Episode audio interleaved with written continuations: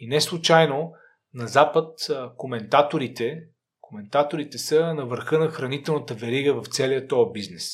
Тук не е така, за съжаление. Никола Ибришимов е спортен коментатор. В епизода си говорим за достигането до върха в професията, коментар на най-големите спортни събития и за задържането на това ниво, защото Ники не го е правил еднократно. Приятно слушане! Здравей, Ники, много ми е драго да ми гостуваш. На мен също много ми е приятно да гостувам тук в твоя блог, Миро. И това, което ме впечатли в теб е, че дълго време си на върха на спортния коментар, според мен. И ние си говорихме в предварителния разговор, че може би най-същественото спортно събитие, което може да се коментира е финала на световното първенство. И ти имаш два такива коментара, и 2014 и 2022. Но преди да проследим това, аз имам чувството, че в обществото сякаш коментаторската професия е леко подценявана, а пък аз имам много добро мнение за тях заради общата култура, заради увлекателността, заради дикцията, която имате речника и така нататък. Не знам как точно да отговоря, защото нямам представа как се приема нашата професия в обществото. Все пак аз съм от едната страна на, на микрофона. Важно е да, да знам, че се приемам добре за аудиторията, но пък от друга страна съм наясно, че няма как всеки да те приеме добре, тъй като коментар е нещо твърде субективно, за да се харесва на всички. То е въпрос на вкус до голяма степен. Ти можеш да се опиташ да го направиш максимално универсален, да го съобразиш по някакъв начин с аудиторията, така че да бъде прият по-лесно, но никога не можеш да постигнеш 100% успеваемост и винаги ще има зрители, които няма да останат напълно удовлетворени. Моята цел обаче е, колкото се може повече от зрителите, по-голяма част от аудиторията, да получи тази добавена стойност към продукта, за който е платила да гледа. Защото в наши, наши дни, за да гледаш, например, един футболен матч, 99% от случаите ти трябва да си платил на кабелния оператор за съответния пакет канали. Все още pay-per-view системата не е толкова популярна в България, но може би в бъдеще според мен все по-често така ще се развиват а, спортните медии и някакси линейната телевизия, която познаваме, добрата стара телевизия, постепенно ще отиде в миналото и бъде, в бъдещето ще бъдат а, телевизии, които излъчват строго а, конфигурирано, строго определено съдържание, за което зрителите плащат конкретно. Не за да гледат всичко по тази телевизия, да гледат едно събитие от нея. Та, в тази връзка, когато коментирам нещо, се съобразявам с това какви хора очаквам да гледат конкретното събитие и понякога променям доколкото е възможно коментара си и възоснова на аудиторията, която очаквам да има конкретния, конкретно спортно събитие. Това това усеща ли, не ли го имаш или на база на статистика, която получавате от телевизията за аудиторията? Имаме статистика единствено за гледаемостта. Да, примерно, да, имаме и разбивка на възрастовите групи, но а, в възрастовите групи не можеш да се ориентираш точно за хората, които а, по-скоро ме интересува дали тези хора, които гледат конкретното събитие, са тясно специализирани, дали аудиторията е съставена от специалисти по конкретния спорт или е по-широка публиката, която включва много по-широк кръг хора а, и възоснова на това коментара ми може да бъде доста различен.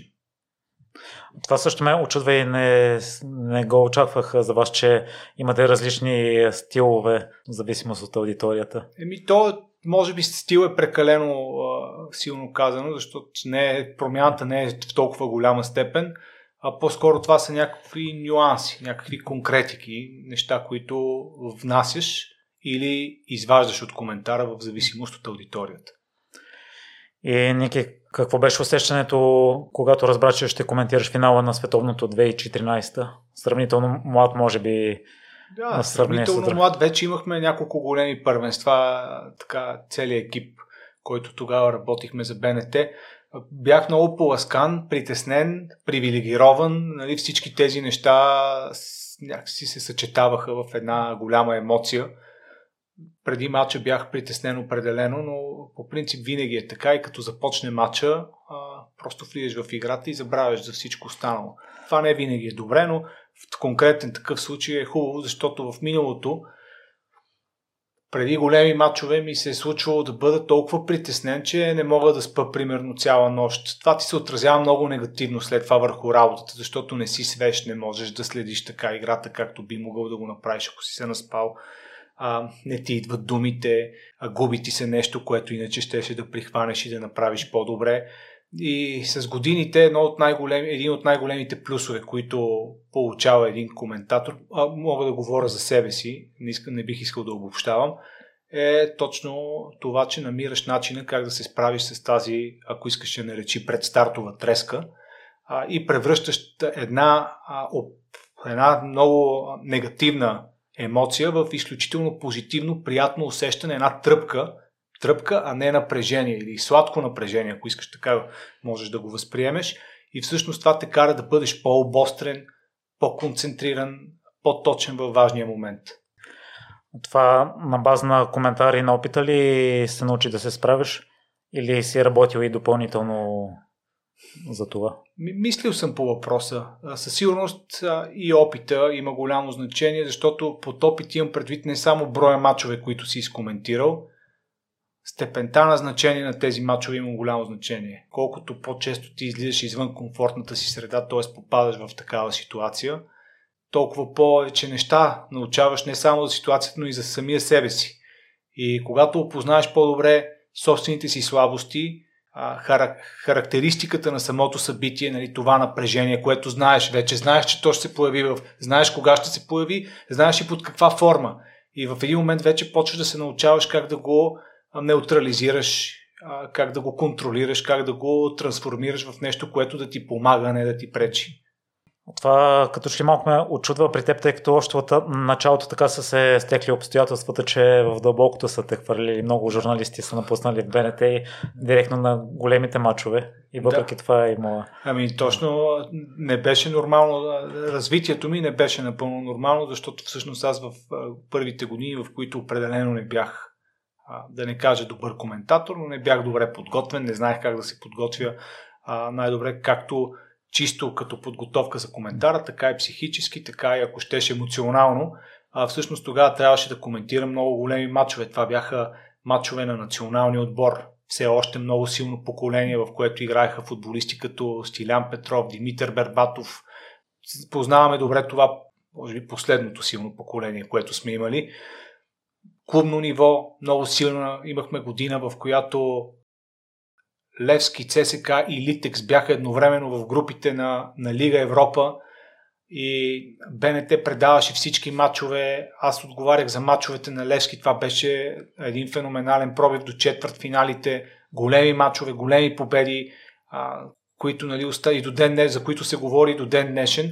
Аз самия не бих казал, че в никакъв случай не бях на нивото на отбора, ако мога да направя такова сравнение, но, но пък имах а, колеги, които ми помагаха в тези, в тези дни, защото а, имаше матч, повечето матчове коментирах с колега, дали това ще бъде Румен Пайташев, с когото изкоментирахме много големи матчове, или някой друг, а, важното е, че до мен имаше човек така по-възрастен, по-равновесен, нали, който да ми подаде ръка, да ми, да ми бъде опора в момент, в който се изгубвам в матча.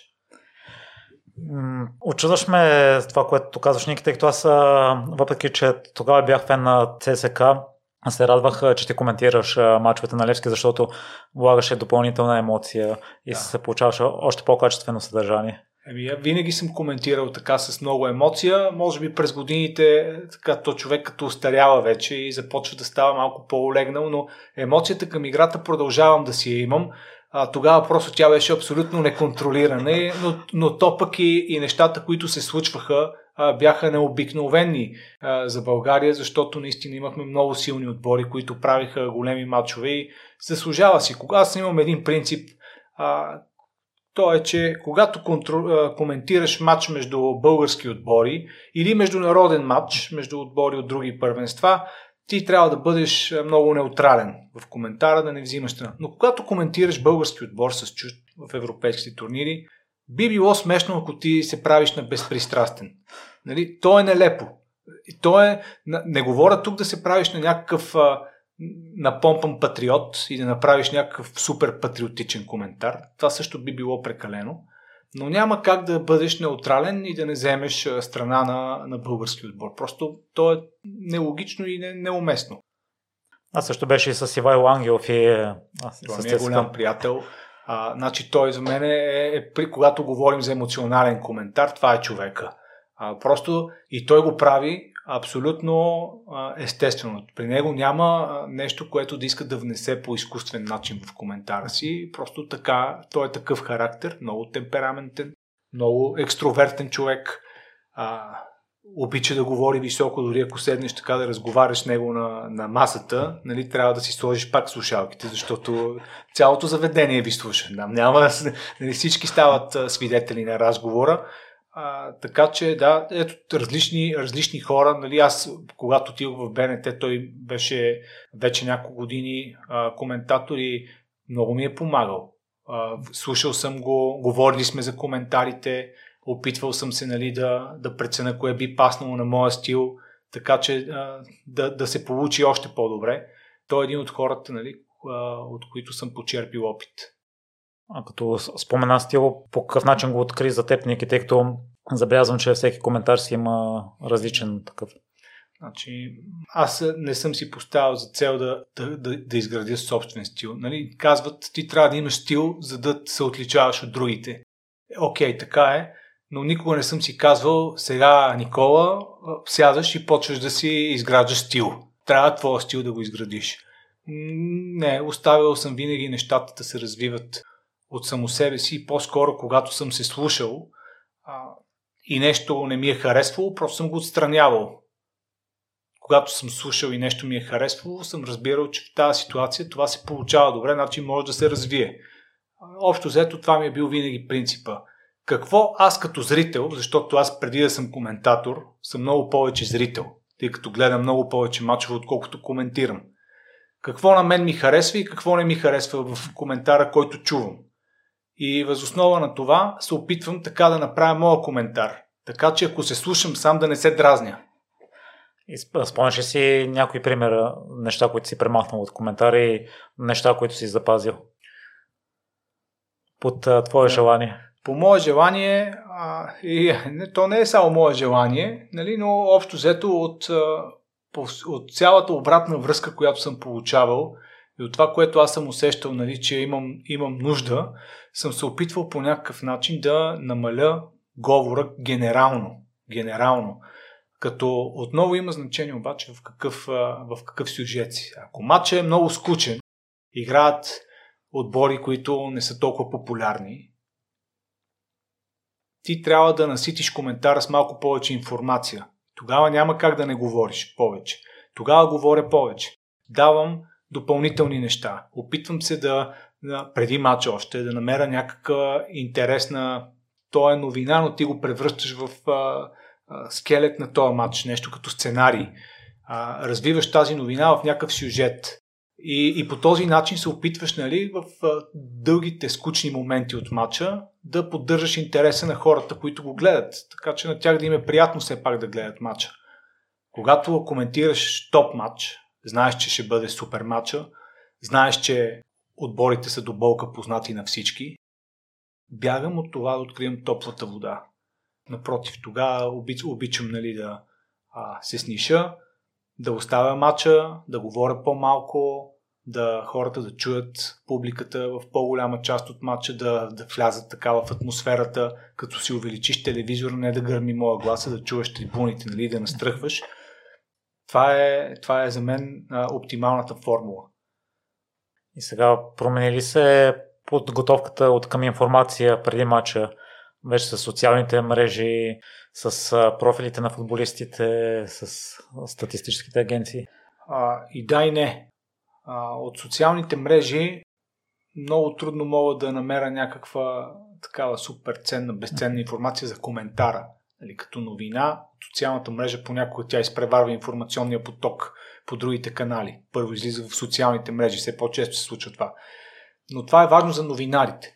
В коментара за мен е по-важно да направя един добър статистически пакет от информация, като най-деликатното нещо е как да боравиш с тази статистика и как да я поднесеш. Защото ако просто я изсипваш с тонове по време на матча, ти можеш да предизвикаш главоболие на зрителите. Те изключат звука, сменят канал, отиват на друг матч и така нататък. Тази статистика а, ни е дадена, за да можем ние в, в ролята си на анализатори да смелим преди матча, да намерим тенденциите в тази статистика, да направим съответните изводи от нея и да я поднесем така, че в един момент зрителя да види, че това, което си му казал преди 5 минути в, под формата на две изречения, наистина се случва на игрището. Това е, може би, висшия пилотаж в съвременния а, спортен коментар. Ако аз съм допускал естествено грешката да бълвам много статистика и да ти кажа, може би е по-добре да си въобще без статистика пред този вариант с новото статистика.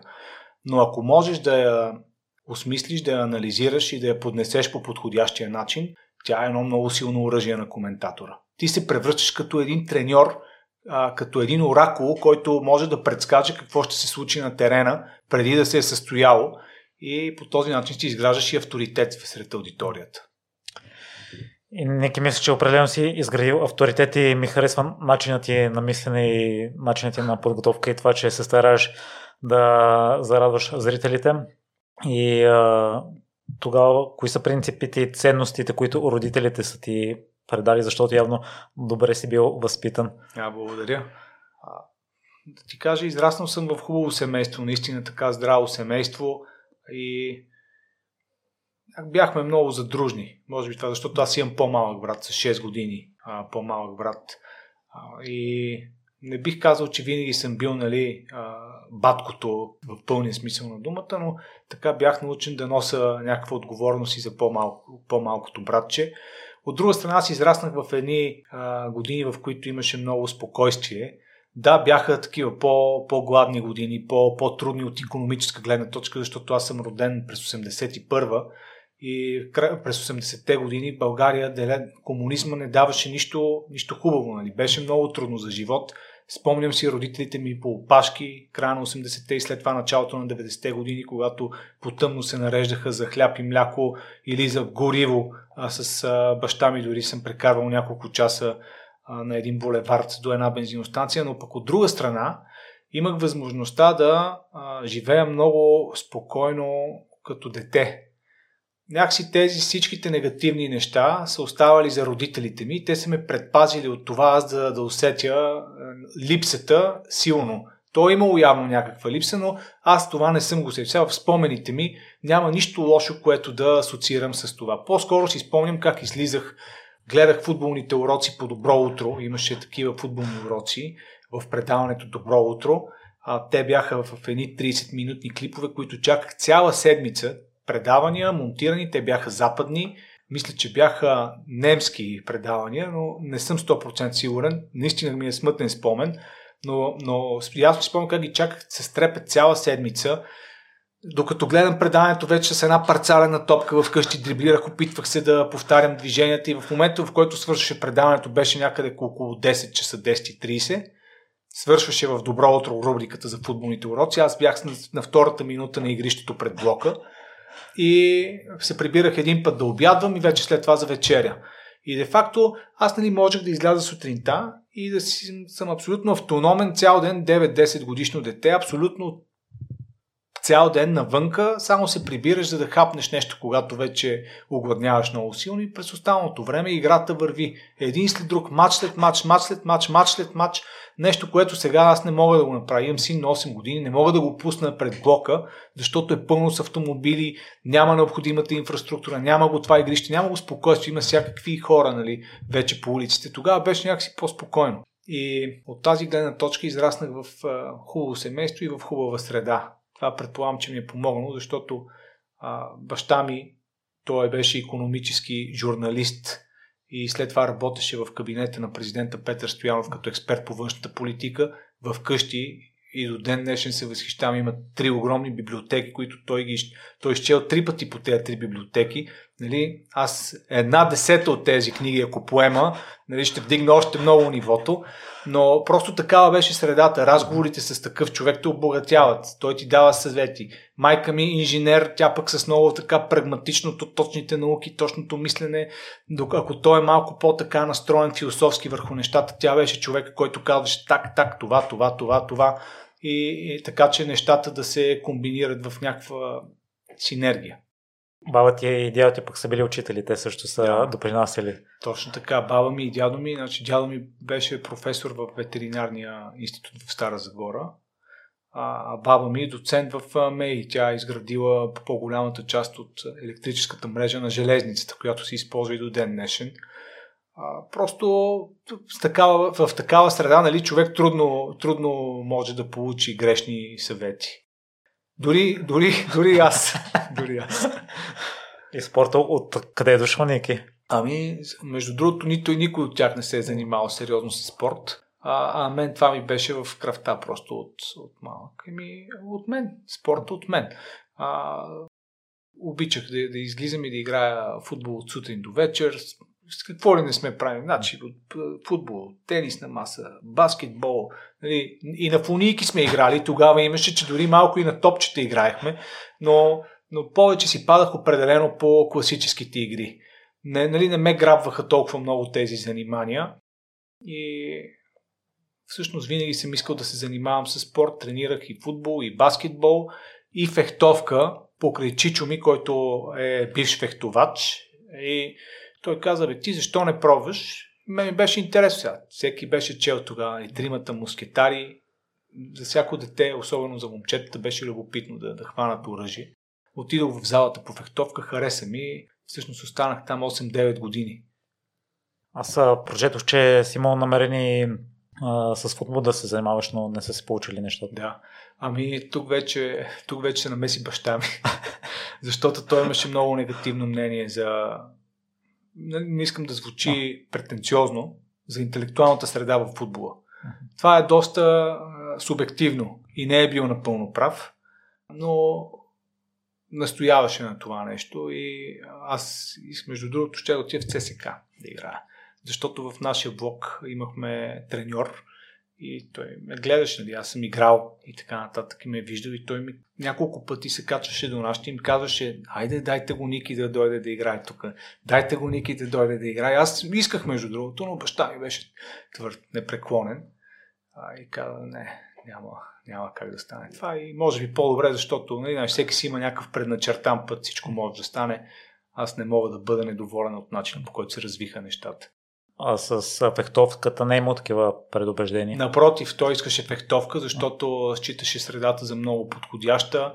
А самия спорт е изключително интересен и благоприятен за развитието на човека, в формирането му, тъй като те развива физически.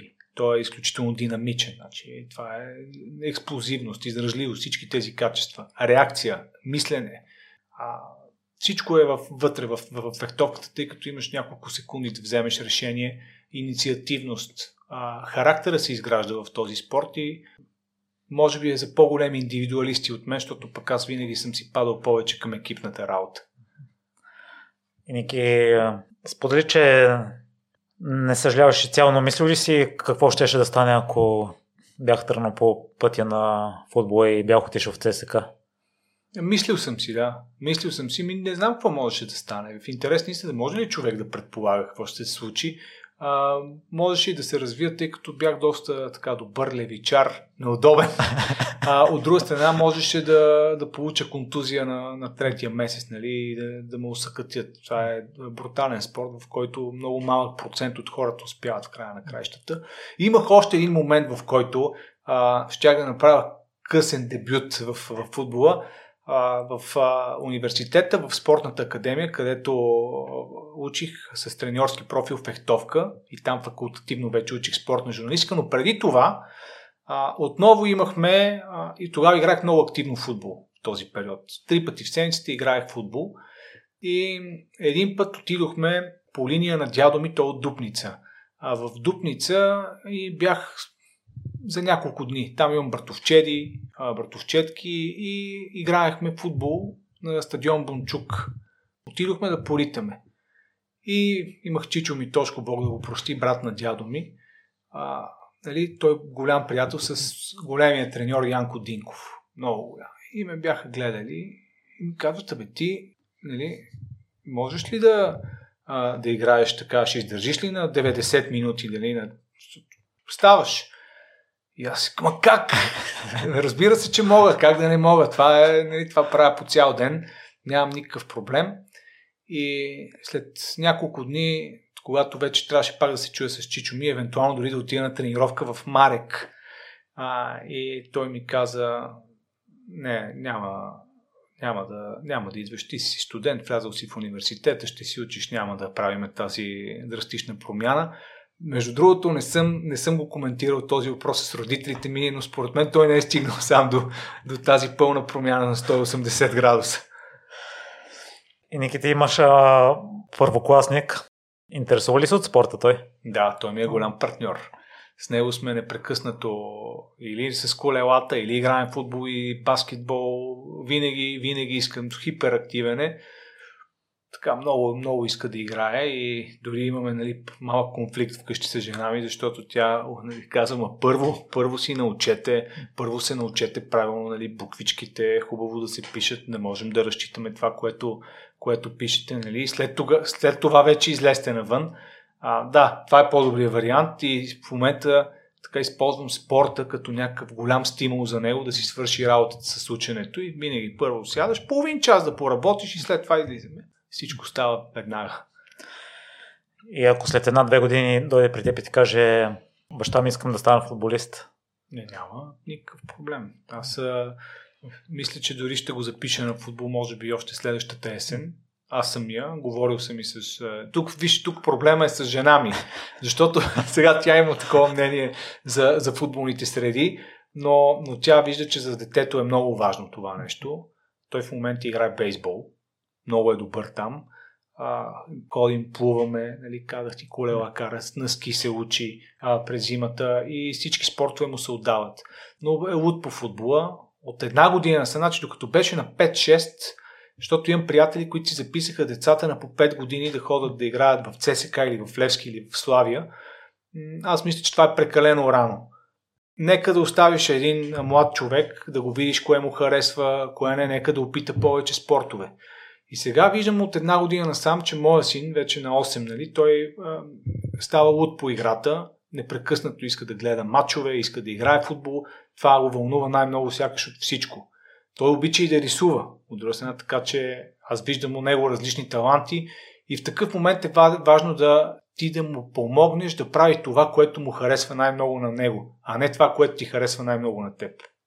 И аз също съм чувал от родителите или от гости, които са на около твоята възраст, че в миналото и от Камена Липиев също си спомням, че на спорта не се е гледало с добро име. Сега при женати може би също има това предубеждение към футболистите. Ти вече като си вътре в професията и си по-запознат с футбола, какво е мнението ти за тях? Е, за това, за това имаме, нали, за това сме разбили стената, защото аз съм обяснил много внимателно, че има голяма разлика. То е във всички спортове, то не то е във всички сфери.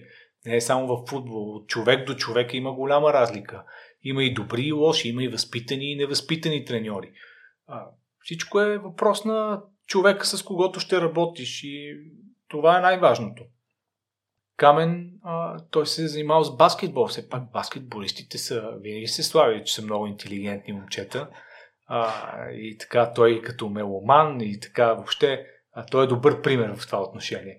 А, що се отнася до футбола, аз имам само положително мнение за това, което виждам последните години, защото си личи, че новото поколение треньори, бивши футболисти, които направиха частни школи, се опитват по някакъв начин да взаимстват западния модел, да работят с децата. Вече се говори за психологическа работа. Опитват се да ги изграждат като хора пред това да бъдат нали, играчи. И за мен това е правилният път и се надявам, че ще продължат. Сигурно се надявам и аз.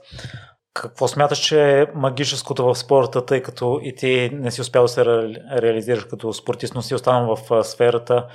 И двамата сме запознати, че има много примери или хора, които прекъсват кариерата си или след това също остават в спорта, докато в другите сфери може би не съм го забелязал толкова ясно или може би не съм се интересувал.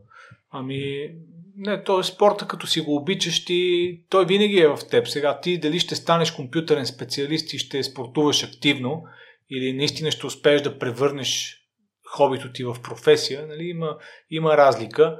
А, на мен Чичо ми е компютърен специалист и той, така, знам, че винаги от сърце ми говори, той за мен ми казва, а, ти след като си успял да превърнеш а, хобито ти в професия, ти значи до тук си без нито един работен ден.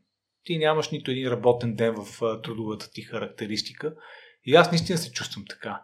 Особено, особено след като а, смених малко спецификата на работа и отидох а, към Евроспорт. След това вече се превърна в фрилансър, какъвто нали, съм в момента. Това промени страшно много ежедневието ми, защото преди това работих в продължение на около 13 години в, в Българската национална телевизия, където последното нещо, което правиш е да коментираш мачовете. Защото там има много други ангажименти, там има доста така черна работа, която трябва да се върши ежедневно. Било то да си репортер и да трябва да ходиш на някакви а, места, за съжаление ти не ходиш само на мачове или на спортни събития, ами два-три пъти седмица трябва да висиш пред футболния съюз. Нали, случват се, едва ли има нещо по-ужасно от това, де, но не са никак приятни тези дежурства или да бъдеш редактор а, от сутрин до вечер. Доста. А, това не е лошо, в никакъв случай това е хубава работа и аз се върших с удоволствие, защото пак беше свързана с спорт.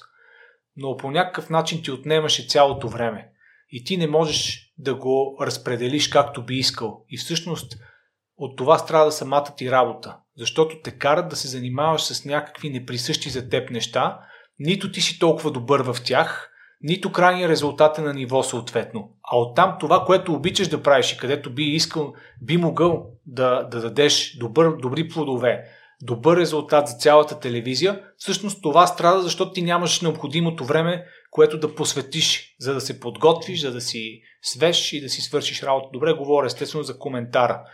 И когато напуснах БНТ, края на 2016, бях решил малко след Олимпийските игри в Рио и отидох в Евроспорт от 1 януари 2017, дори почнах няколко дни по-рано. Разликата беше толкова голяма, че ме удари като с мокър парцал. Защото изведнъж се оказа, че от мен се иска да съм се наспал, да съм добре подготвен, да отида и да си изкоментирам тенис матча, футболния матч, ски и там каквото е. И след това си тръгвам. И повече нямам никаква работа. С края на състезанието ти си заминаваш и си тръгваш. От теб обаче се, иска, се изисква абсолютен самоконтрол, т.е. самодисциплина. Да бъдеш достатъчно отговорен в този много по-свободен режим, в който ти трябва да отидеш примерно 40 минути преди състезанието и си тръгваш веднага след него. Значи ти можеш да прекараш 2 часа на работа през 2 дни, примерно. Това означава ли обаче, че това трябва да ти бъде единственото работно време и трябва да работиш 2 часа за тези 2 или 3 дни? Естествено, че не. Ти трябва да бъдеш достатъчно отговорен, да използваш това свободно време, тази възможност, която ти дава Евроспорт, когато се прибереш в къщи, да следиш целият информационен подков, да се готвиш, да използваш техните канали на информация, които са почти неограничени. Ние получаваме много сега вече и другите телевизии плащат нали, на някои фирми, които ги захранват с статистика и така нататък, но преди 5-6 години беше рядкост, докато в Евроспорт това е било практика от 20 години, от 2004 година, когато отварят българската версия. И, и всъщност разбрах колко голяма е разликата и затова си мисля, че тъкмо на време направих тази промяна, за да бъда малко по-зрял, достатъчно отговорен, така че а, всъщност аз да се развивя, а не да, да тръгна надолу след като напусна БНТ от в Евроспорта, напротив – да продължа да, да драпам нагоре и да се самоусъвършенствам. Поздравления и за това, Ники. Аз... Не искам да звучи като самохвалство, просто това са усилията ми. Да, и се радвам, че ги споделяш, защото отстрани изглежда... Аз съм чувал и такива коментари за вашата професия. Говориш два часа и това нищо не правиш. Пък ние ще стигнем след това и до подготовката, че е много отговорна работа и ти вече загадна. И аз слушах едно интервю на Острието от Световната федерация по кеш, че дълголетието на високото ниво е най-трудно и ми, се ще да ми кажеш разликата между качествата, които се изискват да достигнеш до този върх и след това да другите качества, които се изискват да ги поддържаш. Ако мога така да споделя собственото си мнение, че за да достигнеш до върха, просто трябва да бъдеш много отдаден на работата си, наистина да се посветиш на нея. То това не е само в коментара, предполагам, че във всички сфери е така. Трябва да имаш и шанс, трябва да имаш късмета, да попаднеш на, на точните хора, които да ти бъдат колеги, да получиш шанс да, да коментираш а, точните събития, които да разкрият таланта ти, да разкрият възможностите ти. Може би трудното е след това, защото след това трябва да бъдеш и малко самокритичен, а не самовлюбен. Защото ако си много самовлюбен, ти всъщност ще зациклиш на едно място и няма да вдигнеш нивото си повече. Вероятно ще си останеш на това ниво, мислейки, че си постигнал всичко. Но когато си достатъчно самокритичен, колкото и да те хвалят другите, ти знаеш къде е можело да бъдеш по-добър, къде си сгрешил, къде нещата не са се получили и всъщност знаеш какво да подобриш. Малко по малко, по малко, по малко, то това е дълъг процес имаме целия си работоспособен живот, нали, за да се усъвършенстваме и да се подобряваме. Така че от една страна трябва да запазиш искрата, желанието ти за работа, защото съм виждал колеги, които се похабяват, които се демотивират, които спират да работят и остават а, примерно в 94-та година. Те, те остават там и не еволюират повече. Виждал съм и други, които и след 1994 година са продължили да работят, да се адаптират към технологиите, към източниците на информация, защото за нас това е най-голямата промяна от технологична гледна точка. Как да си набавиш информацията, да запазят или да доизчистят стила си и непрекъснато да, да поддържат това ниво, за което ти говориш. И аз се надявам, че ще мога да бъда към втория тип, а, който всеки ден се стреми да запазва, минимум да запазваш този стандарт. Защото когато ти казват ти си много добър коментатор, нали, ти си браво, супер, много добре, хубаво е, нали, като застанеш зад микрофона за следващия матч, да си припомниш какво си ти казали и да не се излагаш. Това е допълнителна отговорност, поне аз така го чувствам. И сега не мога да си позволя. А, случва се да греша, естествено. Това е невъзможно. Нали? Ние, ние работим на живо допускам грешки, а, обаче се опитвам да ги минимизирам или тези грешки да бъдат така, как да кажа, косвени, някакви малки неща, да не е нещо, да не е много груба грешка, да не е фактологическа грешка, да не е а, нещо, което би променило контекста на събитията или нещо, което ще те злепостави най-малкото. Така че самокритиката е много важна и, и желанието за работа. Не трябва да бъдеш миналото. Нали, защото а, там е, Теодор Ушев нали, беше анимирал на Георги Господинов а, книгата за сляпата ваша. Ако едното ти око е в бъдещето, а другото е в миналото, ти няма как да живееш в настоящето. И Ники, кои са възможностите за грешка, ако изключим фактологическите Непрекъснато имаме възможности за грешки. Кофтито на нашата работа е, че рядко грешките се повтарят. Имах един период, в който си виках време, не ги ли изчистих, толкова много грешки направих а, и продължавам да правя. А, наистина, това не съм го казал аз, това някой, обаче не мога да сета, кой беше ми казал, мисля, че една монтажистка в телевизията ми каза, кофтито, Ники, в телевизията, че грешките никога не се повтарят, нали? Ти ги откриваш. Случва се и да се повтори, аз мога сега да я да репликирам, което не е добре, естествено. А, но грешки, грешки се допускат, значи те могат да бъдат от най-различно естество. Но колкото по-добре си подготвен, толкова по-малък е шанса да направиш грешка. Може да звучи тривиално, но е това. Значи, ако си подготвен за конкретното събитие, не мога да кажа максимално, защото такова нещо няма, но си подготвен добре, ако си свеж, нали, наспал си се и си в добра физическа форма, шансовете да сгрешиш нещо са много по-малки. Аз се опитвам да постигна точно това в коментара. Да съм натрупал необходимото количество работа като самоподготовка, да съм свеж, за да съм в добра физическа форма и вече към това добавям опита, който ми подсказва в кои ситуации трябва да бъда малко по-внимателен, за да не се изхвърля за нещо и да се изложа.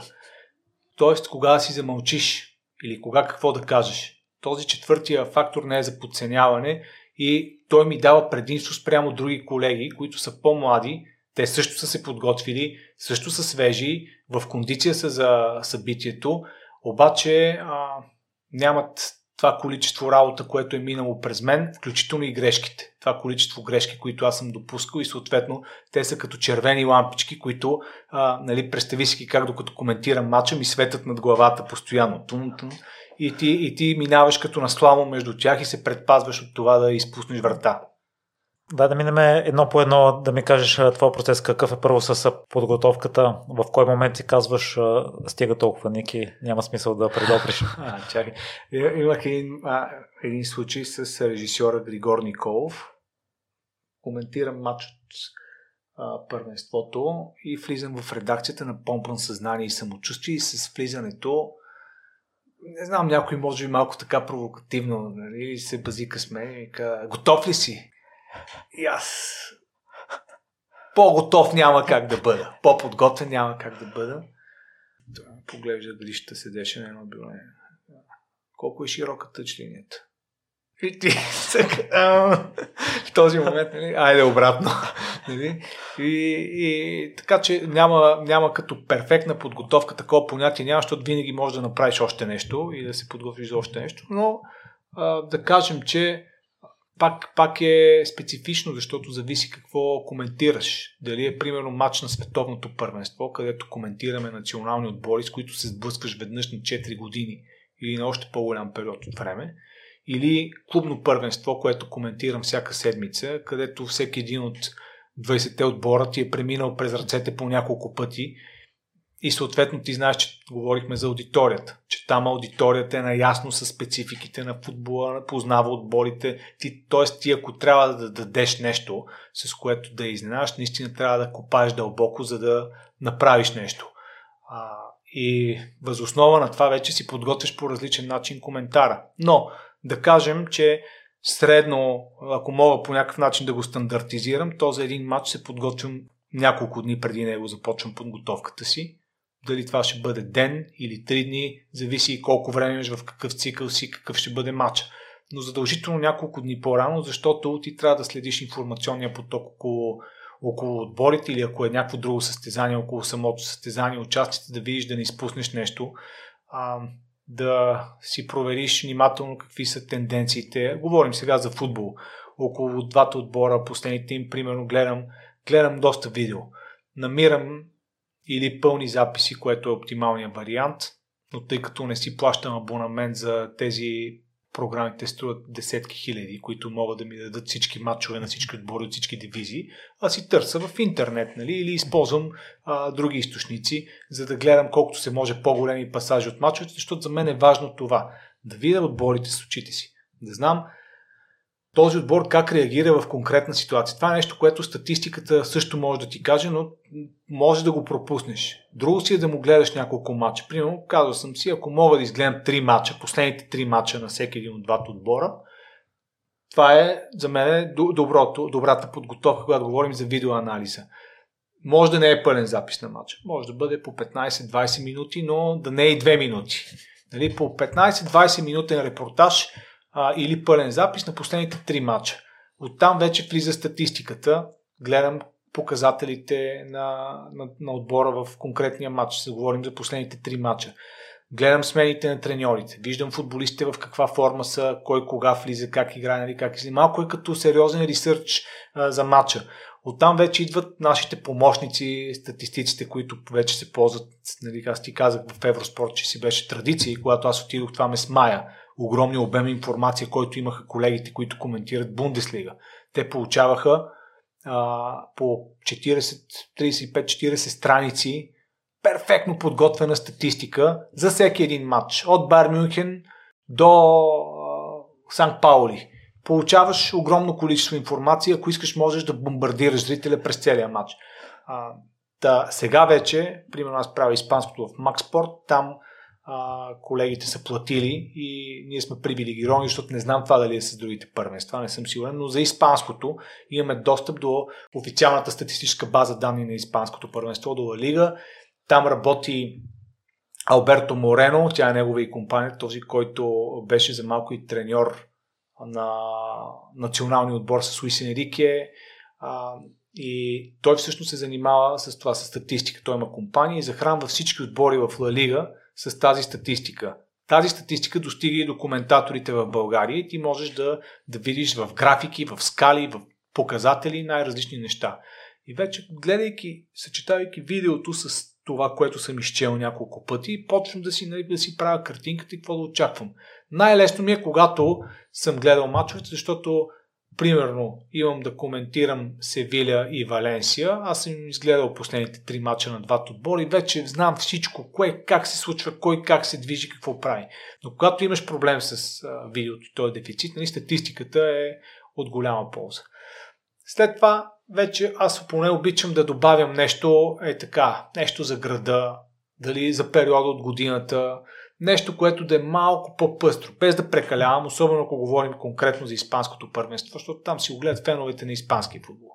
Обаче, ако говорим за континентално първенство, там това вече е задължително. Ти да дадеш нещо, да кажеш на хората, а, че в Саудитска Арабия няма само пустиня, има и примерно много високи планини, че там дори обмислят да организират а, зимни състезания след няколко години.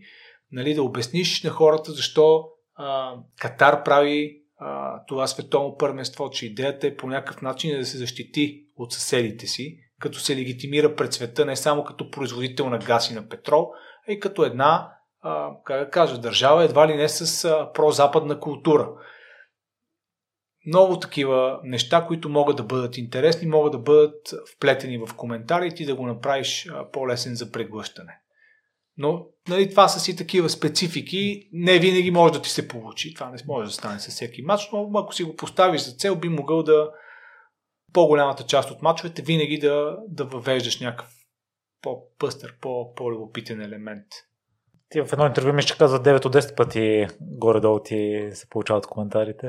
Това е доста... значи, оптимистично е. Нали, достигал, явно съм достигнал до 9 от 10. окей, окей съм с, с, с такава статистика. Не, не, не мога така да нарека, защото ако седна да си анализирам всеки коментар, във всеки коментар имам грешки. Аз още ги намеря. Нямам коментар, в който да не съм направил грешка и аз си ги знам. Ти може да не ги усетиш, но аз ги знам къде какво съм направил, така че ако съм казал 9 от 10, това е било така много експрес, така, малко завишено и много, теоретиз, много съм теоретизирал. Не можеш да определиш така с точност да кажеш 9 от 10, защото няма как да бъдат. И едно от 10. На всеки мога да намеря грешка.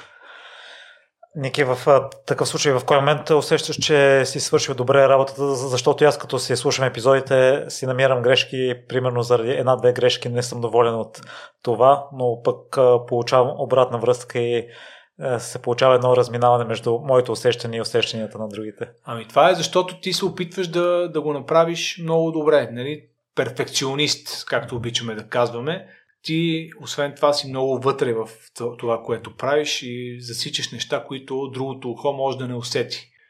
Или там в общия хубав вид, нали, цялостната добра оценка, а хората ти казват, това беше готино, ти правиш, имаш супер блок, нали, много информативно, много забавно, много приятно, но ти, примерно, гледаш някакви малки неща, детайлите, които знаеш, че могат да се доискусурят.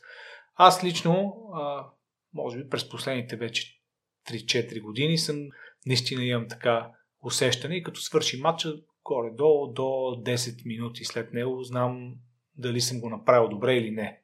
Имам си така едно вътрешно усещане и си спознавам си се достатъчно добре, за да знам дали е минало добре на, на, на необходимото ниво или съм под този стандарт. Не мога да ти кажа точно, нали, нямам, нямам теорема, нямам точно решение на, на тази задача, но имам вътрешно усещане, което се изгради през годините и горе-долу не ме подвежда. Наистина дава ми достоверна информация. Но аз мога да ти кажа и преди матча. Някой път дали ще го направя добре или не. Това е по-интересното.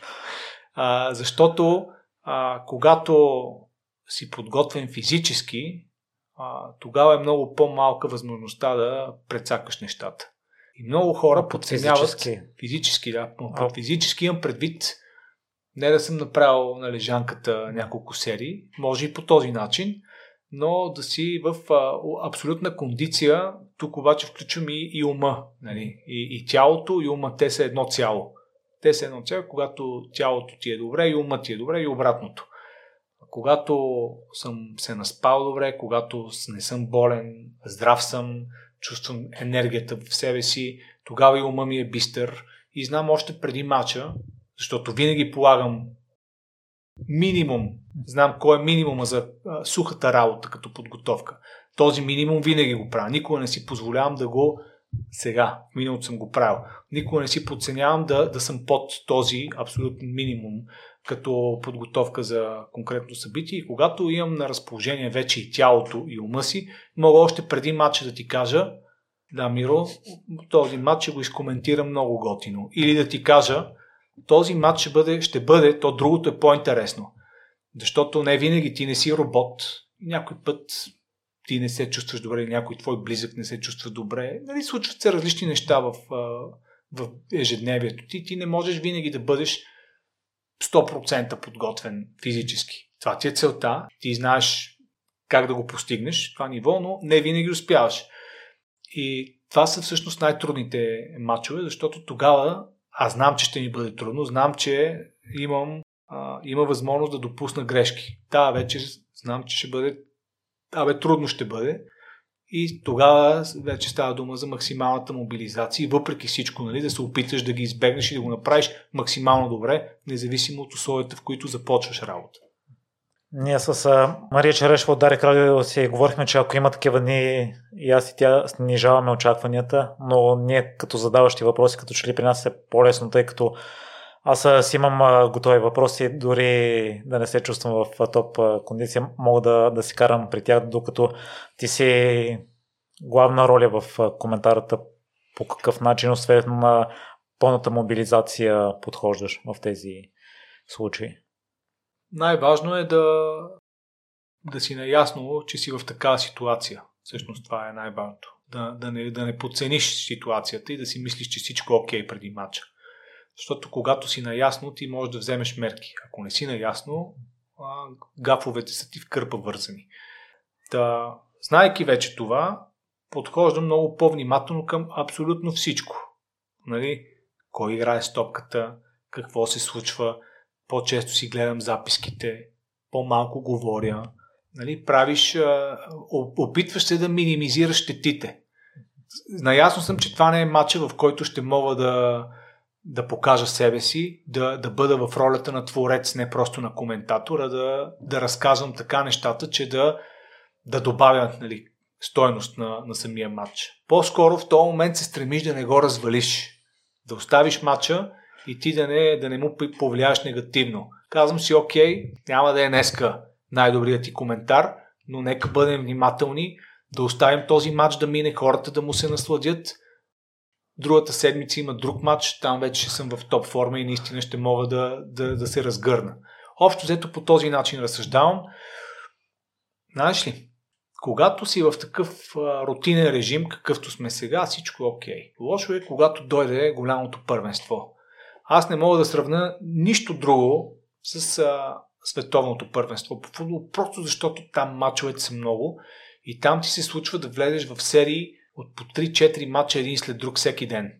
Че аз съм правил 13 мача за 14 дни 2010 година в Южна Африка и това беше пагубно за мен. Това беше много зле, с много грешки, а то става като лавинообразен ефект – грешките, които допускаш в началото, те затормозяват емоционално, това ти се отразява вече на физическото състояние, оттам идва нова грешка, още и нали, може да си представиш какво се случва с един човек а, в такава ситуация. И, и когато дойдат големите първенства, е там наистина трябва да, да, да моделираш процесите, да ги контролираш, те да бъдат просто на, под твой контрол, така че да не допускаш а, слабости. И винаги а, сме си говорили с колегите, като започне голямото първенство. Нали, нали, още като им видя концепцията, нали, правиме. А, примерно виждам телевизията къде иска да заложи на коментаторски места, къде да се коментира Овчуп или от София, къде какво се прави. А, мен грешките и горчиви опит ме е научил едно нещо, че винаги най-важно е началото. Как ще започне първенството. Стартирай силно, първата една седмица, групите, започни ги добре, с колкото се може повече коментаторски места, колкото се може повече репортерски включвания, максимална концентрация от страна на коментаторите, силни гости в студията. След това леко отстъпи от педала на гъста. Вече като мине първата седмица, върни малко гъста, вземи въздух, дай малко почивка, ако трябва, нали? И след това вече пак концентрира и вече натиска, защото идват големите мачове, но те вече са в по-разреден пасаж. И там можеш нали, да се концентрираш върху точно определен ден, а не върху всеки ден, както е в началото. Защото ми се е случвало точно това, което ти казвам. Да направя грешка в началото, и тук не визирам само 2010, но това ми е най-добрият пример. Допускаш грешки в началото, след това, примерно в четвъртфиналите, полуфиналите коментирам някои от най-добрите си коментари правя. Келфа и да. Вече ти си на, на устата на всички. Ти си направил големи грешки преди това. Срина, критиката те е сринала. Нали, трудно е след това да се оттърсиш от пепелта и като феникс да възкръснеш в рамките на това първенство. Трябва да минат години, за да те възприемат хората след това наистина, че и да видят промяна в работата ти. В рамките на самото първенство това е невъзможно. И ако започнеш с грешки, ще те запомнят с тези грешки. Докато ако започнеш силно, след това дори някъде можеш да направиш, да си позволиш някаква малка моментна слабост. Окей, ще мине някакси, ще мине между капките. Поне това е моето усещане и до, до такъв извод съм стигнал и се опитвам да го предавам на всичките ми колеги, с които работиме на големите първенства. Много неприятно ми е да чуя, че има и такива моменти в такъв случай. Ники, по какъв начин ти повлия 2010 и началото и след това все пак да достигнеш до добри коментари за теб? Ами, какво да ти кажа? Не ми е било приятно, не ми е било приятно, но когато правиш грешки, нали, ти ги допускаш, не ги допуска някой друг. Всъщност аз винаги съм бил достатъчно строг към самия себе си и продължаваш. Значи имаш два варианта. Или да се откажеш, или да работиш още по-здраво и да, и да успееш. Тук е много важно да имаш все пак хора около себе си, които да ти казват, пич, можеш, не се, не се сдухвай толкова, случва се, нали, всеки е правил грешки, нали, окей, направил си, продължаваш напред. Имах такива хора около себе си.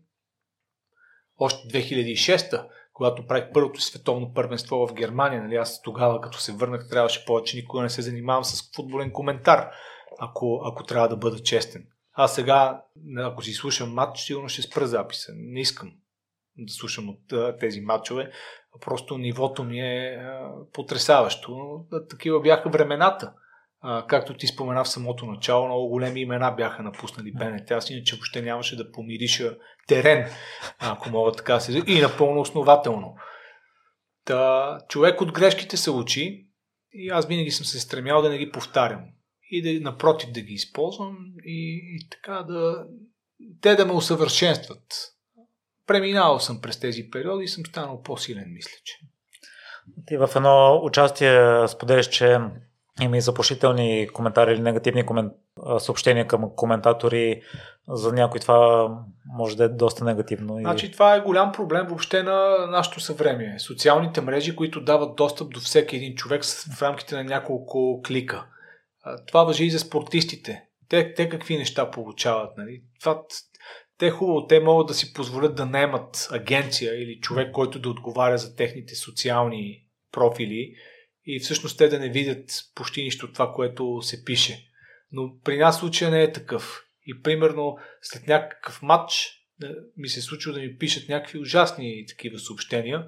И аз си казвам, бе, Господи, какъв, какъв човек трябва да си, за да напишеш такова нещо? какъв човек трябва да си, за да се занимаваш а, и да, да родиш а, подобно нещо. И всъщност, а, като се замисля какъв човек трябва да си, съм се научил да ги игнорирам. Сега, когато нали, вече или въобще не получавам или много по-рядко, а, съм си, връщал съм се назад, съм си мислил за, за тези съобщения и, и да ти кажа, помогнало ми е това, че винаги съм можел да направя много ясна разлика между зрителското мнение, което ти показва грешката и което те кара да, да се мисли, е, то човек е прав. Тук това наистина е така.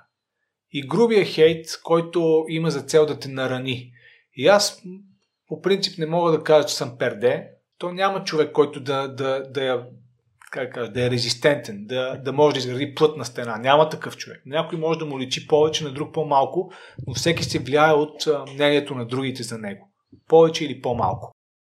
Та, успях по някакъв начин да използвам критиката, която не искам да казвам градивна, защото тя не винаги е била с такова послание градивно, но написана човешки за нещо, което аз знам, че съм сгрешил, виждам този конкретен човек ма, това по-скоро ме, ме е насочвал, ми е помагало да си усъвършенствам коментара. Когато, са, когато виждам, че става дума някакъв хей, дори не ги чета. Директно ги игнорирам тези съобщения и това ме предпазва, защото иначе не нали, мога да се ядосам и така нататък. Случвало ми се, но това беше в миналото. В, в днешно време въобще не им обръщам внимание. По-скоро бих могъл дори влизам нали, в контакт с хора, които имат някаква основателна претенция за нещо. Ако не съм съгласен с тях, дори им отговарям. Ако те са подходили достатъчно грамотно да си написали съобщението и то да не е обидно, дори им отговарям и влизаме понякога и в дискусия, стига се до интересни неща, но в миналото ми се е случило да стигна до среща на писта Витошко Але с, а, с зрител, с когото да се състезаваме по пистата. Нали? Това са вече някакви а, грешки на младостта, но до тогава бях потресен, а, защото аз а, никога не бях коментирал конкретния случай, това може да е интересно, никога не бях коментирал ски състезания, защото това прави кедера в БНТ. Аз съм в БНТ, младок и Кедера беше заминал за някои от първенствата по ски на място, обаче там няма коментаторска позиция, той отива като репортер там. И съответно Млади Ибришимов ще дебютира да коментира ски състезание. За мой лош късмет състезание няма, всъщност има силен вятър, който не позволява, вятър и мъгла, нали, не позволява да започне състезанието. И в БНТ, примерно, ако това случи в Евроспорт, там моментално нали, ще те включат за 5 минути, ще разкажеш каква е ситуацията и вече екипа ще се погрижат. Те ще пуснат материали, ще пуснат някъде. БНТ обаче не случих на програмен редактор и 35-40 минути ме държи в ефир и аз коментирам нали, борчетата как се клатят от вятъра или предпазната мрежа как се клати, вятъра как дига снега от хребета, нали, такива пейзажи. Между другото, сега мога да напълня тези 40 минути, така че горе-долу да ти поддържам интереса. Тогава не можех. Свършват. А, това не е състезание. Свършва предаването и аз получавам някакъв имейл. Ей, некадърник, ти нищо не разбираш от ски. Какъв е този коментар, при което аз откачам, защото нали, как можеш да прецениш а, от, от тези 40 минути, в които нали, гледаме катеричките по борчетата, може би човек е имал някакво право, но в никакъв случай не е имал право да, да бъде толкова недружелюбен, при положение, че на мен това ми беше просто пълник на всичкото отгоре. И аз му отговорих, какъв си ти, бе? Какво разбираш ти? Ти знаеш аз как карам ски. Той, ти ли бе? Аз съм от Самоков, тук не знам си кое поколение ски. Аз, вие от Самоков ли бе? Я, брадни, ела тук и какво стана на, на другия ден на Витошко Але? Среща. И аз отидох и не очаквах да дойде човек. Той закъсня в интересни с 4 часа. Аз си карах цяла сутенски и вече бях тръгнал да си ходя, когато телефона ми вибрира и получавам съобщение долу съм. И аз слизам долу. Готов едва ли не за саморазправа. И се оказва, че е някакъв много свестен човек, който подходи по съвсем различен начин вече, като се виждаме на живо. Аз извинявай, но аз исках просто да ти кажа, не знам си какво. Аз разбирам, че ти си шкьорче, но еди какво си му казвам. Хубаво, като виждаш, ние сме от една порода, харесваме планината, харесваме ските. Трябва ли нали да стигаме до тук, да си правиме срещи като в средновековието? Дуел с пики. И така. И опита ли те но научи вече да не им обръщаш внимание? Е, да, да. Значи ти като, като получиш първите пет съобщения, нали, ти се втръщяваш. Нали. Като получиш 105, вече не ти е толкова. Като получиш 305, се научаваш да ги игнорираш. Аз работя почти 20 години а, тази професия и, и съм коментирал, значи, от Лески ЦСК до финали на големи първенства, т.е. предавания, които имат, без да привлеча, милионна аудитория. И знам, че в ерата на социалните мрежи няма как нали, да няма поне едно негативно мнение. Това няма как да се случи. И, и го приемаш, или го приемаш, или не го приемаш. Аз съм го приел и по-скоро се опитвам да, да се държа към моите стандарти и това, което ти казах, че знам какво да направя, как да го направя, кога да го направя и след мача знам как съм го направил. И просто това мнение не ми влияе. Не, толкова не е запълнено с нищо, е да. просто обида. Да. Това е и не... игнор. И нека да се върнем към подготовката. Оказва се, че основните неща също са най-важни. Това да си се наспал и да си в добра физическа форма за съня. Каква ти е рутината да си сигурен, че ще може да си легнеш на време и да се събудиш свеж. Еми, имаш си, има си процес, който си следва. При всеки човек е различно. При мен е много важен а, съня между 10 и 2. Между 10 и половина, 2 и половина, 3. А, мога да се будя в 4 сутринта и след това да бъда работоспособен през целия ден, ако съм си легнал достатъчно рано. Мога да стана и в 10 сутринта, но ако съм си легнал в 2 през нощта, не се чувствам по същия начин. Така че за мен ранното лягане е от голямо значение. И за това съм поставен под голямо напрежение, когато са поредица а, от мачове, защото тогава няма как да изпълниш и тогава а, започвам да правя така наречената следобедна дрямка, позната у нас. А иначе аз по-скоро съм привърженик на понятието power nap или а, кратък сън по няколко пъти, ако може на ден, за кратко. Просто ми трябва една стая, един стол, в който мога, на който мога да се ми трябва легло да се отпусна, да затворя очи и така да съм 15 минути. Това ми дава страшно много енергия. В Евроспорт имаме стая а, за подобно нещо. Тя едва ли е била създадена с понятието Power Nap, но стая за възстановяване, защото имаме а, големи турнири от тенис, в които в много неудобно часово време. Примерно започваш в 22 часа през нощта и свършваш на другия ден в 12 на обед. Тялото ни не е устроено, ние не сме професионални спортисти да отидем там две седмици по-рано, да се аклиматизираме и да си бъдем в собствената си часова зона. Напротив, всичко работи срещу теб и е изключително важно да имаш а, тази стая, в която да легнеш, ако ще за 20 минути, но да затвориш очи, да изключиш мозъка, да починеш. След това ставаш по съвсем различен. Не знам ти дали си го правил и дали знаеш, имаш представа за какво ти говоря. А за, успяваш ли всеки път да заспиш или не е то, то не е важно и да заспя. Не, напротив, опитвам се дори да не заспя. А, защото ако заспя, рискувам да премина точната граница, която е много важна да не я прекусяваш. В тази дълбока дрямка и съня има граници, има разлика как ще се чувстваш, ако я преминеш и не я преминеш. От една страна трябва да се отпуснеш напълно, да, да не мислиш за нищо, да оставиш съзнанието си да почива. От друга страна да не изпадаш в сън, защото заспиш ли, като ти извънне часовника, е кофти и, и се чувстваш, може да бъдеш още по-пребит, отколкото си се чувствал преди това. И с подобни почивки през деня, сега, това е ако съм в Евроспорт, но ако примерно съм имал матч предната вечер до 12, прибрал съм се в един, легнал съм си в 2.30 и на другия ден пак имам матч, аз знам, че сутринта 2.30 съм си легнал, пак ще стана 7.30, 8 най-късно ще стана, защото имам и други ангажименти, естествено, но буда се така или иначе. Ще си свърша работата и някъде към 12 часа след един лек обяд ще легна и пак ще поспя.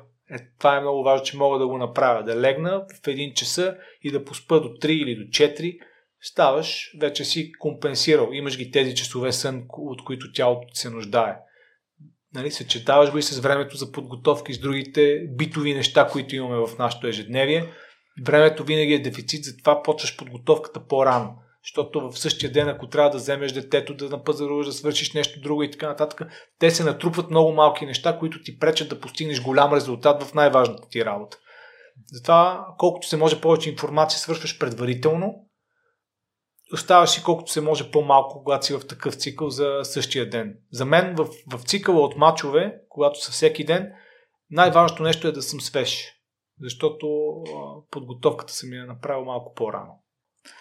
Да, това е много полезно. Аз с... Подценява се ми прави впечатление. Подценява се. Аз лично има голям проблем. Миро, в, а, като бях млад лъв, а, ходихме по дискотеки до 5 сутринта и на другия ден коментираш матч. Е, как да стане, бе, човек? Няма как да се получи. Е, мен ме очуди, очуди и не съм го знал, допълнително се грижиш, като не пиеш газирано, не пиеш студено. И това вече за гърлото наистина го правя, в, а, особено летните месеци. Нали? Много, през цялата година пазиме гърлото. Не се лишавам от а, газирани а, напитки, но примерно бира, студена бира, а, нали, газирано нещо в... А, особено нали, като усетиш, че нещо може да се случи, пазиш гласа на всяка цена, защото без него си за никъде. И Ники, по какъв начин си успял да запазиш тази отдаденост през всичките години? И това допълнително, допълнително да се развиваш и да надграждаш? Ами, какво да ти кажа? Аз си обичам спорта и не мога да си представя да се занимавам с нещо друго, защото в това сякаш ме бива най-много. Обичам спорта под, в най-различна форма. Не, не обичам еднакво всички спортове, но общо взето всичко, с което се занимавам, го правя от сърце. И това ми помага да поддържам страста, която е важна и в коментара. Другото си е работа, която просто трябва да свържи. Това е професия. Съществува някакво много а, нечестно усещане у хората, че коментаторската работа е нещо чикирики.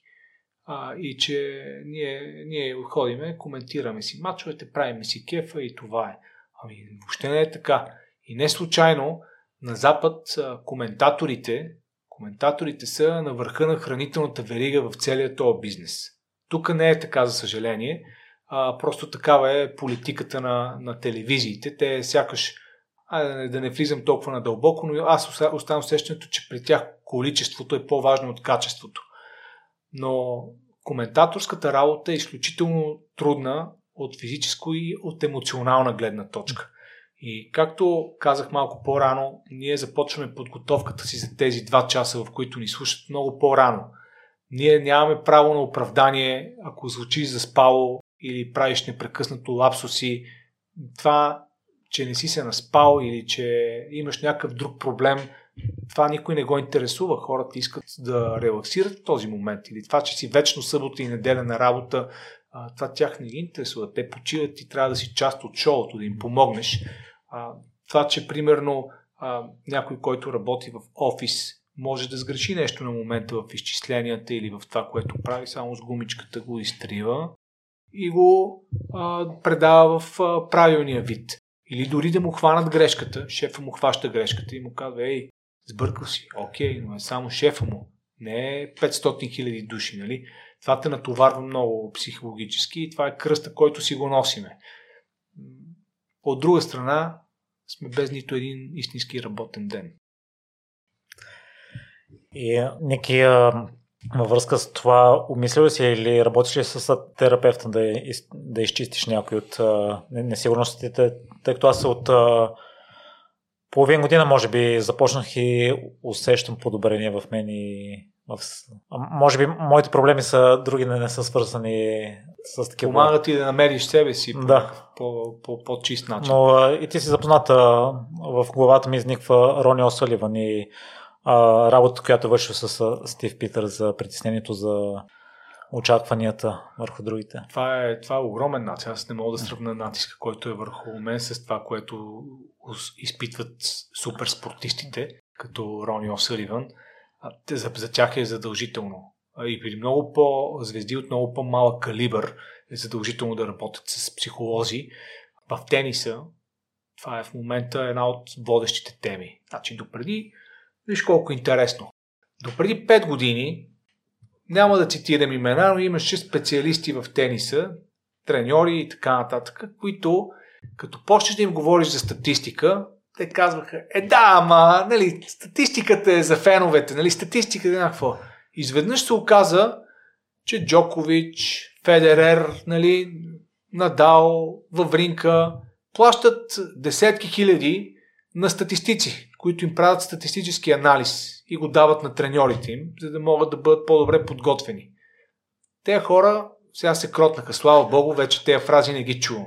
Нали? Но до преди няколко години беше редовен номер на тези опитните корифеи да обясняват как статистиката била, не знам си какво. Всъщност се оказа, че статистиката в съвременния спорт, в който силите са сравнително изравнени, е много важно да имаш тази теоретична подготовка и да имаш тази психологическа подготовка. Сега говорим за психологическата подготовка.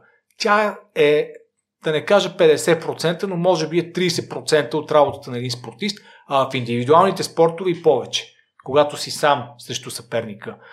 И няма добър спортист, който да не работи с психотерапевт. Ама било, той имал някакъв проблем. Не, той няма проблем. И точно за това няма проблем, защото работи с психолог, който да му даде точните насоки и да му, да му помогне да познава по-добре себе си и съответно да намира точните решения.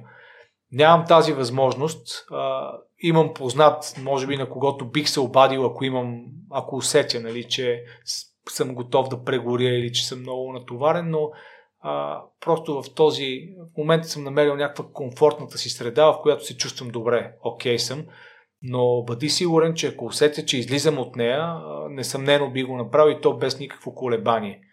Това е нещо, от което не се страхувам, знам, че ще ми помогне и, и не виждам нищо лошо. А за спортисти от а, рода на Рони Оселиван това е задължително, защото те са подложени непрекъснато, те са обект на внимание. Всяка тяхна стъпка, всичко, което правят. Тук не говоря за Facebook, Instagram и Twitter. Рони Оселиван не може да отиде до магазина. Той може да направи нещо съвсем рутинно, съвсем а, дребно от ежедневието, което, което прави всеки един от нас, той не може да го направи това нещо. И тези хора имат нужда от психолози, с които да, да разговарят и да им помагат по някакъв начин да, да се чувстват в мир със себе си. А с а, навлизането на темата за менталното здраве, Ники, а, имаш ли мнение, има ли разлика в твърдостта на спортистите и границата на приемливото спрямо сега и спрямо периодите, в които си започна да гледаш спорт или преди 10 години? Ми, да, има разлика, има голяма разлика. Просто в момента и, и, и ще става сигурно все по-професионализирано абсолютно, абсолютно всичко и това се изразява в много аспекти. Когато говориш за психологическата им устойчивост, ами, според мен, един ден в учебниците ще пише нали, за спорта преди и след социалните мрежи. Значи, какво беше преди и какво е след. Това е като Гранд Каньон, който ще разделя в историч... от историческа гледна точка световния спорт. Всичко се промени през последните 10 години. Огромно, огромен е стресът върху, върху спортистите. Те печелят и много повече възоснова на тези нови активности, от които могат да генерират приходи. А, по това имам предвид и популярността им, която непрекъснато нараства и става все по-голяма, всички спортове. И вече зависи нали, с какви хора се обградиш, доколко нали, хората около теб са професионалисти, както си ти, дали те са професионалисти в своята област. Не случайно, като видиш ложата на Надал, и ти виждаш, значи, до него, значи, той има физиотерапевт и психоаналитик. Има човек, който му е основен треньор, има спаринг партньор има човек, който му отговаря за рекламите с Nike, единствени бели рамки на очилата. Той винаги е там. Значи той си му работи основния спонсор. Там са майка му, баща му, сестра му, нали, жена му. Защо мислиш, че го прави това? За да, за да покаже колко е красива сестра му ли? Не, прави го, защото има нужда от тях. Той има нужда, защото той живее в някакъв ковиоз, и е поставен под огромно напрежение от събуждането си до лягането си. И когато излезе на корта и знае, че в момента милиони души те гледат, всяко твое движение, всяко бъркане в гащите, оправяне на косата, той не мисли, че не знае, че има тикове и, и, или нещо такова. Той има нужда от да погледне и да види, че там е баща му, че там е сестра му, че там е жена му, че там му е менеджера, с който работи от 10 годишен хлапак хората, които, на които знае, че може, че те знаят всичко за него и на които може да има доверие. Това му дава увереност и, и вероятно го успокоява. Предполагам, успокояващо и за теб и семейството, Ники.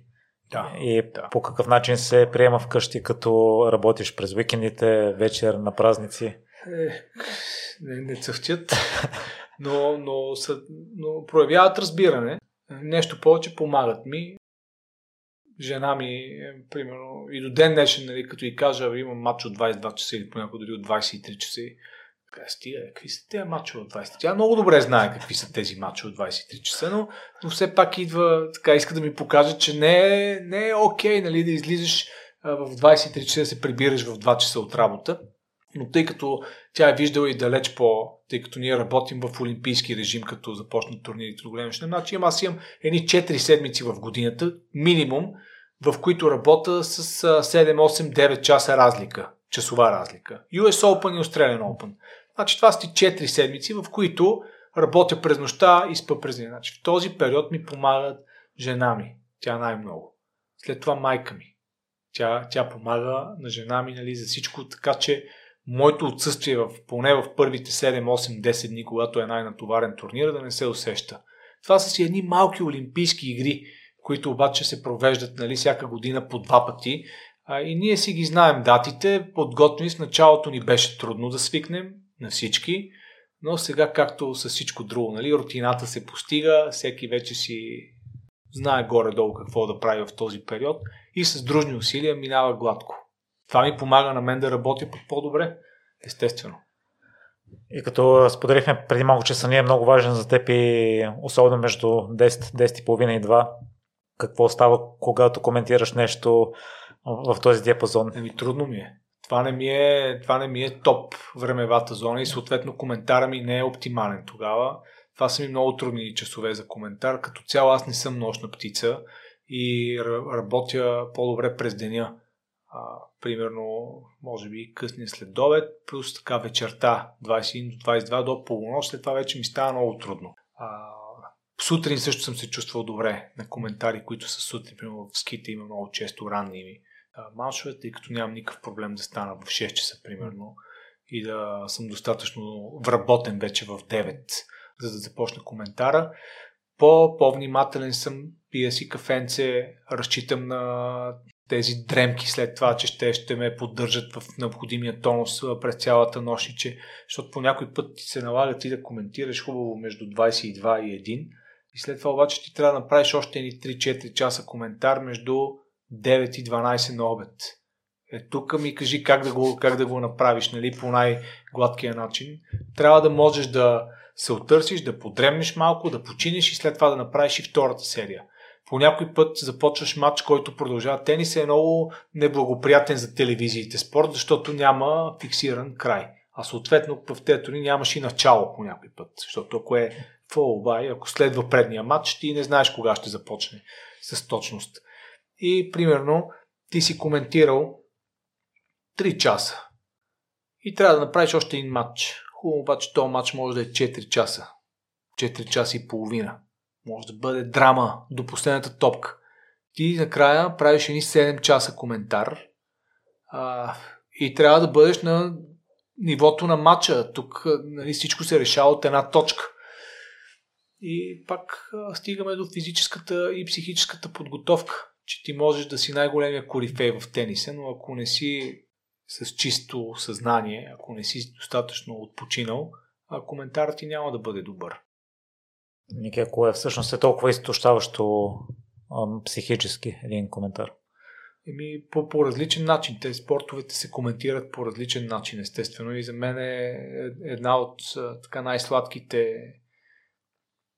една от най-сладките неща в коментар е точно това да, да, да, да напипам точния коментар за точния спорт. За тенис е един, коментираш в един стил, ски коментираш по съвсем различен стил. Футбол по, по трети начин. Нали? Има си спецификата. Тениса, ако искаш така да направим някакъв по-задълбочен разбор, в тениса най-много ме уморява това, че а, там трябва да бъдеш супер лаконичен. Всъщност в тенис коментар това е, това е изкуството. Да можеш буквално в две изречения в рамките на 15 секунди да кажеш много неща.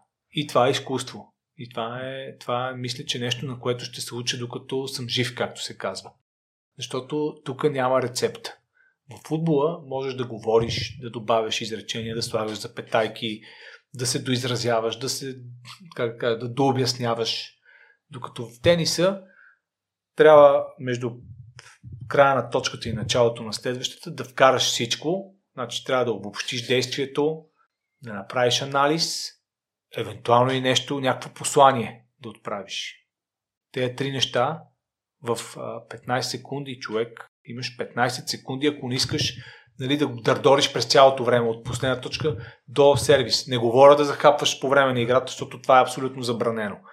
Но, но не е хубаво и да пълниш цялата пауза от края на разиграването до сервиса. В тениса е хубаво, защото аз гледам тенис. И аз какво обичам? Обичам коментатора да ме остави да чуя как Джокович тупка топката 21 пъти. Как Рафата си настройва кордажа. Нали, ако някой от публиката каже нещо на Кириус. А, това, са, това са нещата. Тенис е много по-различен спорт от футбола и го гледат съответно много по-различни хора. И, и точно тази, това умение да бъдеш лаконичен и да събереш мисълта си в 2-3 изречения в рамките на 10 или 15 секунди, за мен е висшия пилотаж. Може би въобще в коментара.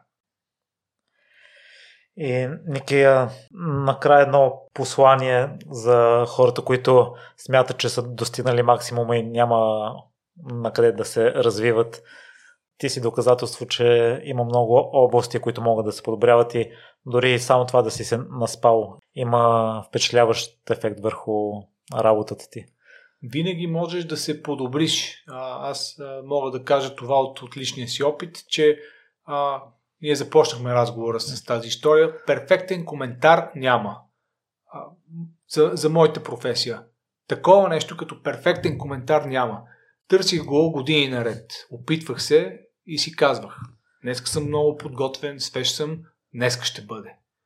Винаги не, нещо се случва. Следващия път, когато отново се чувствам по този начин, съм си казвал, е, днеска вече ще бъде, днеска съм готов да направя перфектния коментар. Или свършва матча, много съм доволен, от, чувствам се добре, направих много добър коментар, но беше ли това перфектният ми коментар?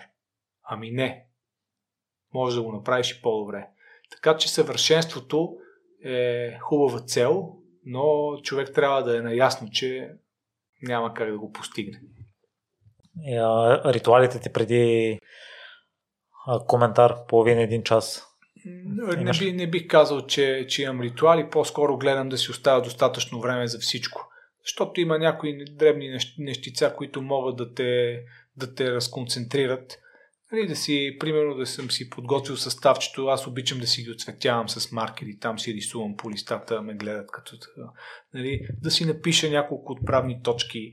А, сега ползвам лаптоп непрекъснато. Ползвам лаптоп, защото там ми е информацията. Но това, което мога да кажа, което съм виждал с очите си, че най-големите имена от най-големите телевизии отиват и работят с химикалка и с хартия. А, аз отивам на световно първенство и сядам на моята коментаторска банка, вада лаптопа, в него, в него имам стотици файлове, тонове файлове, информация, не знам си какво. И поглеждам на следната банка, седат от телевизия Глобо, Бразилия, там с костюми, по трима. Невероятни коментатори. В смисъл, те са мултимилионери, супер известни в своя. Те са звезди. Те са не по-малки звезди от самите футболисти долу на Селесао. Всички ги познават, от малки до големи, с много висок стандарт на живот. Няма един лаптоп. Обаче цялата, цялото бюро, цялата маса е налепена с тиксо, листа и това са, а, това са сламки, защото на тях всичко има в главата и те нямат нужда от а, тоновете статистика, която аз съм се опитал да смеля и да подготвя като някакъв анализ, защото на тях това има в главата те имат нужда само от време на време нещо, което да ги подсеща. Ако нещо се разиграе пред очите им, той веднага ще му светне лампичката и ще каже, е, оп, хвърля един поглед долу, да, и, и веднага захапва. Така че от, от, едно, от една подготовка до друга има голяма разлика, но аз а, обичам просто да си оставя достатъчно време, за да имам, за да имам време за всичко. И последно вече като се коментирал световни първенства, финали на световни първенства на голям член в тениса, какво м- искаш да ти се случи в коментаторската кариера? Ами, на мен ми харесва. Нека се повтарят тези неща. Това е невероятно усещане. Ходиш на различни места, виждаш а, други култури. Усещането да бъдеш на стадиона за големия матч е неповторимо. А, как, той е като как, как пеперутки, така усещаш в, а, в стомаха. Просто е супер усещането и това е нещо, което не бих се лишил да го опитам още няколко пъти. Сега в а, близка перспектива очаквам с нетърпение Олимпийските игри в Париж другото лято. Това е следващото голямо събитие. Да, има и европейско първенство по футбол другата година, но Олимпиадата в Париж това ще бъде а, събитието на събитията, защото Първо Олимпиадата дълго време не беше в Европа. От 2012 година, вече повече от 10 години. Замисли се къде бяха. Значи Рио де Жанейро, Пьонгчан Корея, Пекин. А, те направиха лятна и зимна в рамките на 15 години. А, Токио. И сега идва в Париж точно 100 години след като беше за последен път през 1924. Французите са инвестирали много, не толкова говоря като средства, защото и руснаците инвестираха много, ама там има и много голяма корупция. А, французите инвестират много като а, интелектуален ресурс, като впрягат цялата история. Какво имам предвид? Че под Тайфеловата кула ще има огромна фен зона. А, там ще се провежда церемонията по откриването на игрите тези поляни, които са под тайфовата кула, ще приютат около 600 000 зрители. Делегациите ще бъдат представени на корабчета по река Сена. А, това нали си даваш сметка, че ще бъде много по-различно от всичко, което сме виждали. Моята любима фехтовка ще бъде проведена в Гран Пале. Ще се състоят състезанията. Значи в тази сграда, която е част от световното наследство на ЮНЕСКО. Вътре вече имаше едно световно първенство преди 20 години и аз по-красиво нещо не съм виждал и чакам с нетърпение. И това е само част, нали? това са само отделни штрихи, които а, французите са подготвили за тази олимпиада. Според мен това ще бъде най-добрата олимпиада за всички времена. Тя е след пандемията, за първи път ще имаме така. Помниш какво беше и в Токио, и в Пекин, какви рестрикции, какви ограничения. Сега няма да има нищо такова. Живот и здраве. Нали? Вече човек не, не може да бъде сигурен, но ако всичко е наред, това трябва да бъде най-добрата олимпиада в историята. Ники, изключителни благодарности, че намери време в натовареното ти ежедневие. Се радвам, че днес и от твоята мъдрост на слушателите. доста, доста високопарно звучи, но да кажем, че на мен ми беше приятно.